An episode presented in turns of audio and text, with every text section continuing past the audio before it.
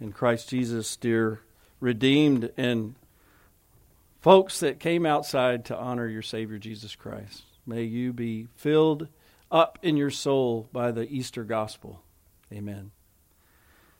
I think it was around 1999 already, a long time ago, that I remember sitting there in the den at my house watching the news, and the reporters were interviewing a financial wizard saying, There are a lot of schemes out there to get people to invest their expendable income, and they're promising people that they can double or triple their money within three or four months.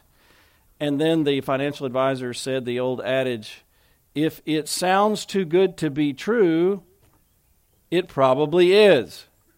Now, why would I remember such an insignificant moment as watching the news about investing in something that was more like a Ponzi scheme because it was too good to be true? I debated a long time whether to share this with a bunch of folks, some of you I don't even know. But I was a 1999 a pastor on one, our pastor's salary with four little kids, and I had $1,300 that I invested in something somebody told me about that I would double my money in three or four months. And I had lost it, and they wouldn't answer the phone anymore. And it was gone. And so the news story, I didn't need that. My friends had warned me. The news story stuck. It was too good to be true. And I feel burned by it today. And I share that story with you because not about money and not about investing, but about this message of Jesus Christ because there's a ton of people in this world. They're not here, probably. Maybe a few are on the fringe, but they're in bed today and they could care less because they believe the story of Jesus Christ, the Christian message, that a man died 2,000 years ago and rose again, and that brings forgiveness and peace and salvation and eternal life to anybody today that put their hope in him, they believe it's one huge, too good to be true Ponzi scheme, just a religious Ponzi scheme. And so they feel burned. Maybe they once tried to wrap their mind and heart around it and get comfort from it, but somehow they fell off. And they now they just say that didn't that didn't work. That those Christians they just don't get it. Is it? Is it just wishful thinking? Is it too good to be true? That's a question on Easter that begs itself, isn't it? And to answer it today, we're going to look at Jesus' first followers from John's Gospel. Now, I read to you from Matthew's gospel how Mary Magdalene and the other Mary, in fact, there were a couple other women that the other gospels mentions, like four women came to the tomb. They wanted to put spices on the body. The angel rolled the stone back. He wasn't there. The angel said, He's risen. They saw an angel, they saw an empty tomb. And then they ran to tell the disciples, and Mary Magdalene got to Peter and John, who were part of Jesus' inner circle. And Mary Magdalene told them, well, I'll let, I'll let you hear it again. Look at John's Gospel. Early on the first day of the week, while it was still dark, Mary Magdalene went to the tomb and saw that the stone had been removed from the entrance. She came running to Simon Peter and the other disciple, and that's the way John talks about himself in his book here.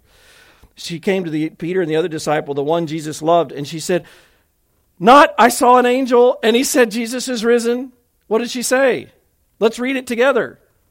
They have taken the Lord out of the tomb, and we don't know where they have put him. Now, isn't that interesting? We read how the, the Jewish leaders said his disciples would steal his body. Now, the disciples are saying, the Mary is saying, well, the bad Jews stole his body.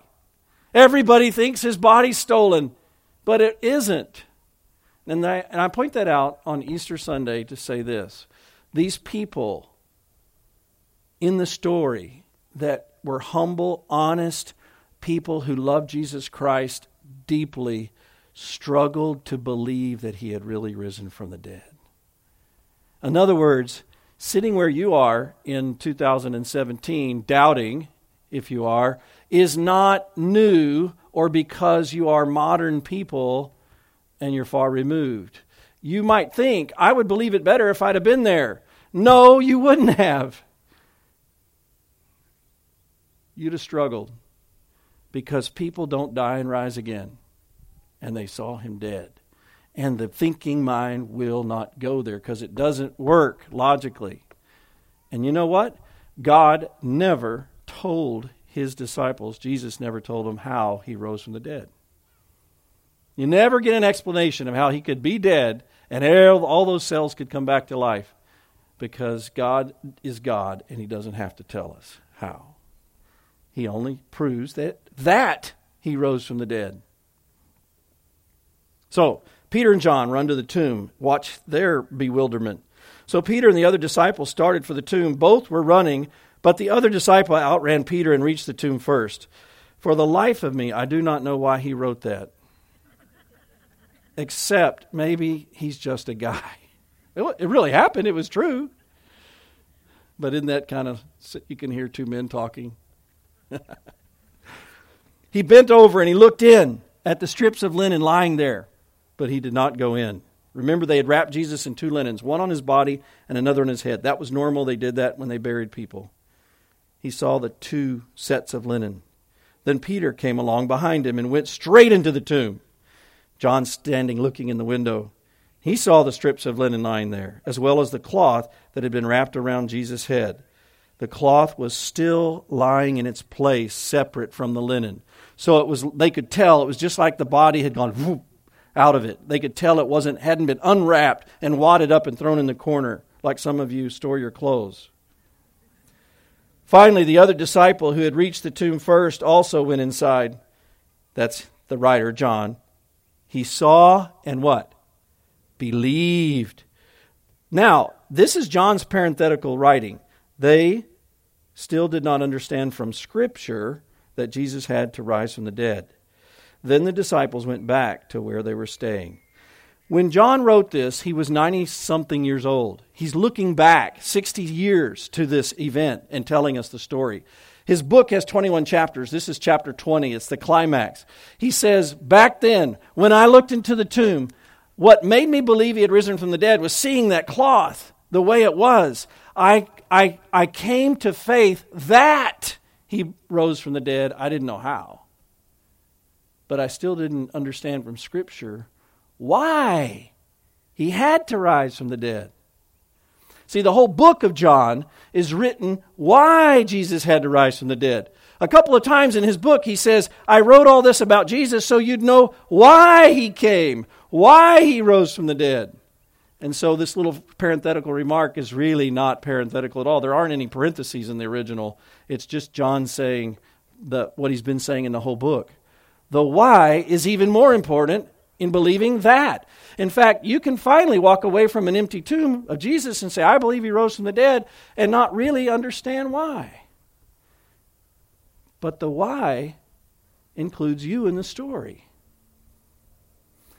See, John's the guy that wrote Jesus talked to Nicodemus late at one night and said, God so loved the world that he gave his one and only Son that whoever believes in him will not perish but have everlasting life. Oh, so the whole story of Jesus is about not perishing. Yeah. God gave his son so we wouldn't perish. What's the message of Christianity? The message of the Bible, the message of God is that all people, all people, the one on the stage here and all the people out there, we're all sinners, and God is God, and He's just and holy. And after we've lived our whole life, it doesn't matter what we think about ourselves or what other people think about us, we're all going to individually be judged. Not out of cruelty, but out of justice. And we believe in justice. And deep down, we all know we are scared of that moment. We should be, because we're all so flawed and we, we sin. We're selfish. The world tends to revolve around us. Just look at the conversations you've had in your life, in your mind, and in your closest relationships in the last 72 hours. You know what I'm talking about. But God would not leave us that we'd be judged and rejected. He loved us so much that He sent Jesus, His own Son, who never sinned, not once. It's all over the Bible, it's all over the story, God's story, that He never sinned and his death on Good Friday was an innocent death. Ours would, will not be innocent. we will get what we deserve in our body. But he didn't deserve it. But he took it on himself that we might be forgiven, that the payment might be made, that we could stand before God and he would say, You are a sinner, but I am a Savior, your Savior, and I take all your sins away. And death is a result of sin. So that's why Easter Sunday. That's the why. When he rose from the dead, they could free themselves up to believe the payment on Good Friday was really adequate. It had done it. And that they too would someday see their loved ones that believed in Christ themselves, their bodies would rise from the dead also. So here's the Christian message Jesus did all of this in 33 years, died and rose again stayed here 40 days to tell his disciples how this all fits together, to teach them how to teach it to others, sent his Holy Spirit to help them write the New Testament, to go with the Old Testament, to let the message out into the world that God saved all of humanity. That's the Christian message. And that when sinners believe in him, their body will still die because of sin, but their soul will go straight to heaven because of Christ. Isn't that good news? What is wrong with that? Nothing. It's beautiful. It's wonderful. It's God's message. Well, on the last day, when God raises all people from the dead, and, and miraculously everybody, He doesn't tell us how, just like He doesn't tell us how Jesus rose. He's going to raise our bodies up and they'll join our soul, but they'll be young and healthy and, and strong and glorious like Jesus' body. That's what the Bible says. That's Easter hope. Now, John says they still did not believe from Scripture that he had to rise from the dead. That day he saw those linens. He didn't get all this, but he did get it later, and then he wrote it in his book. And all I'm doing is parroting the message to you again. Because on Easter Sunday, God wants everybody here to have the peace and hope of believing in Jesus Christ risen from the dead. It's the message of God. When you have that hope, you can cope when a loved one is very sick and dying. When you have that hope, you can cope when you are sick and hurting and dying. When you have that hope, you have something to help other people cope by talking to them about the rescue and the salvation of Jesus Christ. It's a good news that's too good to be untrue. It's not a religious Ponzi scheme. It's not a great deception. They were normal people and they had to come. God had to bring them along, just like He brings us along. And God wants us to cling to that message too. We will survive death because we have a rescuer named Jesus Christ. That's Easter. And the world can't take it away because the world didn't invent it, God did. It came straight from heaven. And don't let anybody take it away from you. Be happy. You believe the message that's too good to be untrue. And have a happy Easter. Amen.